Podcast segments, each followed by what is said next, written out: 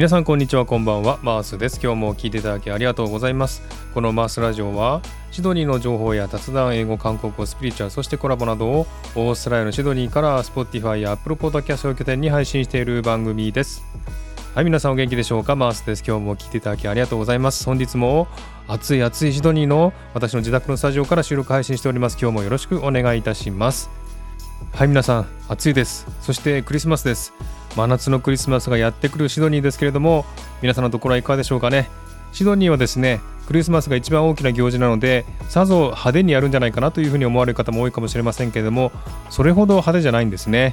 ですがシドニー市内には何か所かですねとても綺麗な場所がありますのでそれらを今日はご紹介したいなというふうに思っております。では今日も最後までゆっくりと聞いてくださいね。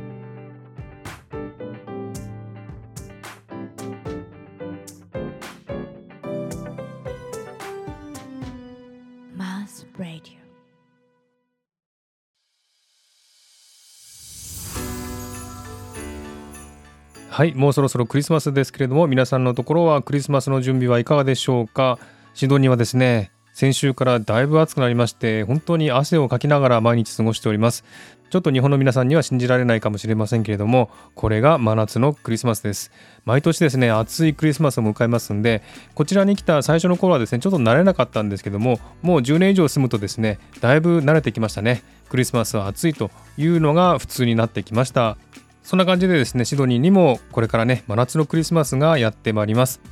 オーストラリアはですねクリスマスが一番大きな行事ですのでさぞシドニーもですね派手なクリスマスの飾りがあるんじゃないかというふうに思われるかもしれませんけれども実はですねシドニーは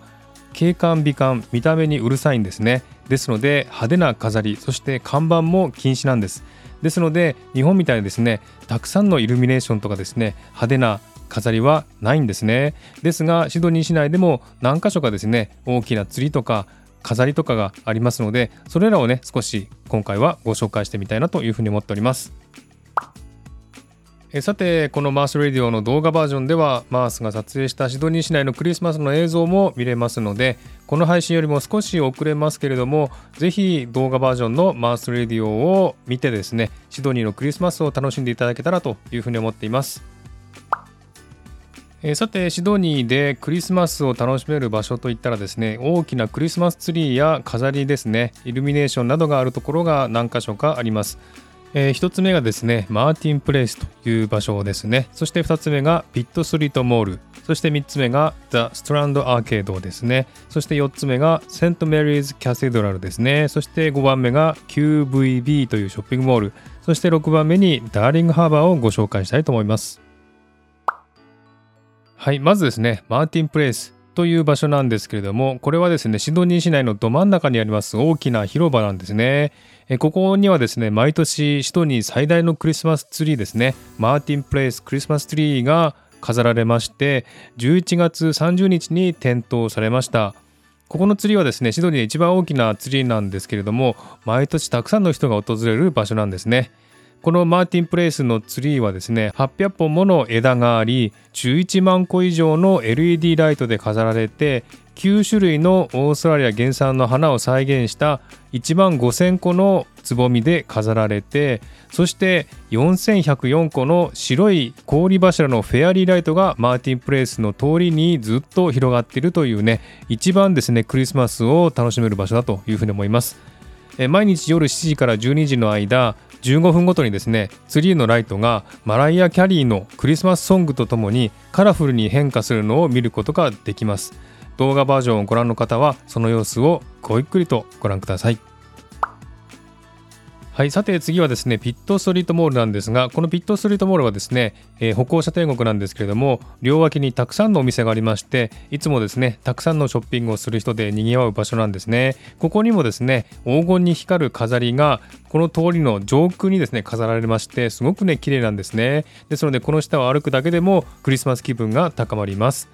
えー、このですね飾りはですね多分他にはあまり見られないんじゃないかなというふうに思いますけれどもこのピットスリートモールはですね両脇に高いビルがありますんでビルとビルの間をつないだこの黄金の光がね飾りがありますのでこういったね、えー、イルミができるんですけれども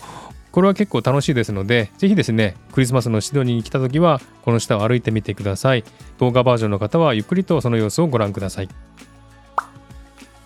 はい次はですねストランドアーケードなんですがこれはですね今ご紹介したこのピットストリートモールにある1892年にオープンした最古のショッピングアーケードなんですね。歴史を感じさせるレトロなアーケード内にとても綺麗なイルミネーションの飾りがあって毎年とても目を楽しませてくれます。とてもね古い建物の中に綺麗なイルミネーションということで本当にね綺麗だなという感じがします。はい次はですねセントメアリーキャシードラル。セントメアリー大聖堂なんですけれどもここはですね毎年綺麗なですねプロジェクションマッピングが投影されるんですが今年もですねシドニーで最も華やかなクリスマスディスプレイクリスマス・アッタ・キャシードラルが12月14日から12月25日まで開催されるということですね。期間中の毎日午後5時半から10時半までクリスマスプロジェクションやデジタルアニメーションが大聖堂に投影されてそこにはですね小さなクリスマスツリーもありますし食べ物屋の屋台もありますしマーケットやキャロルもあるということですね。毎年投影される豪華なステンドグラスをイメージしたプロジェクションマッピングはとても綺麗ですのでね、えー、ぜひクリスマスにここに来た時はですね見ていただきたいなというふうに思います。私もここはですねほとんど毎年行ってますのでとても楽しみにしております。こちらもゆっくりと動画をご覧ください。はい、そして次は QVB ですね。クイーン・ビクトリア・ビルディングという名前なんですが、こちらは有名なショッピングモールですね。え今年もですね、複数のフロアにわたってそびえ立つ高い巨大な屋内ツリーですね。これが登場しています。今年はですね、オーストラリアの希少な原生林ウォルマイパインにインスパイアされたツリーを導入して毎日午前9時半午前11時半午後1時半午後3時半午後5時半には音に合わせた光のショーが楽しめるということなんですね。また各フロアにアーティストによる VR 体験とか絶滅危惧種の鳥の鳴き声とかですね。オーストラリアの動植物の美しさを反映した精巧なアート作品が展示されているということなのでこちらもですね撮ってきましたのでぜひゆっくりとご覧くださいね。はいそして最後にダーリングハーバーですね。こちらは有名な港ですね、えー、観光地なんですけれどもこちらではですね12月25日のクリスマスまでの週末に花火のショーが開催されますそしてコンベンションセンターの外に高さ6メートルの巨大なボールやデコレーションがあるということですねダーリングクォーターのザ・ハーバービレッジではですね12月2日から24日までの間クリスマスソングを歌ったりサンタクロースに手紙を書いたりクリスマスワークショップで工作をしたりというですね様々なアクティビティが楽しめるということですね。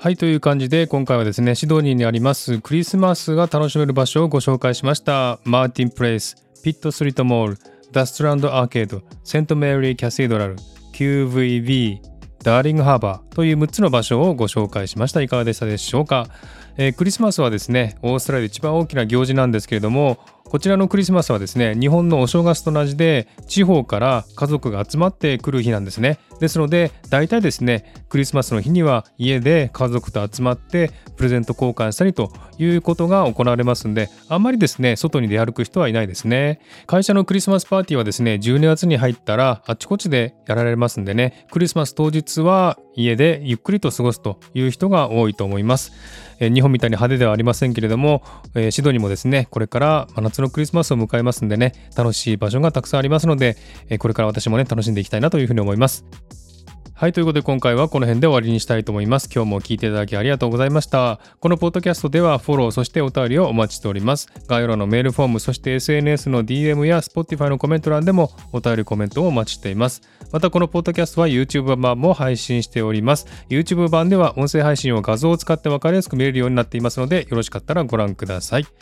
ではまた次回お会いしましょう。お相手はマースでした。Have a good day and have a Merry Christmas!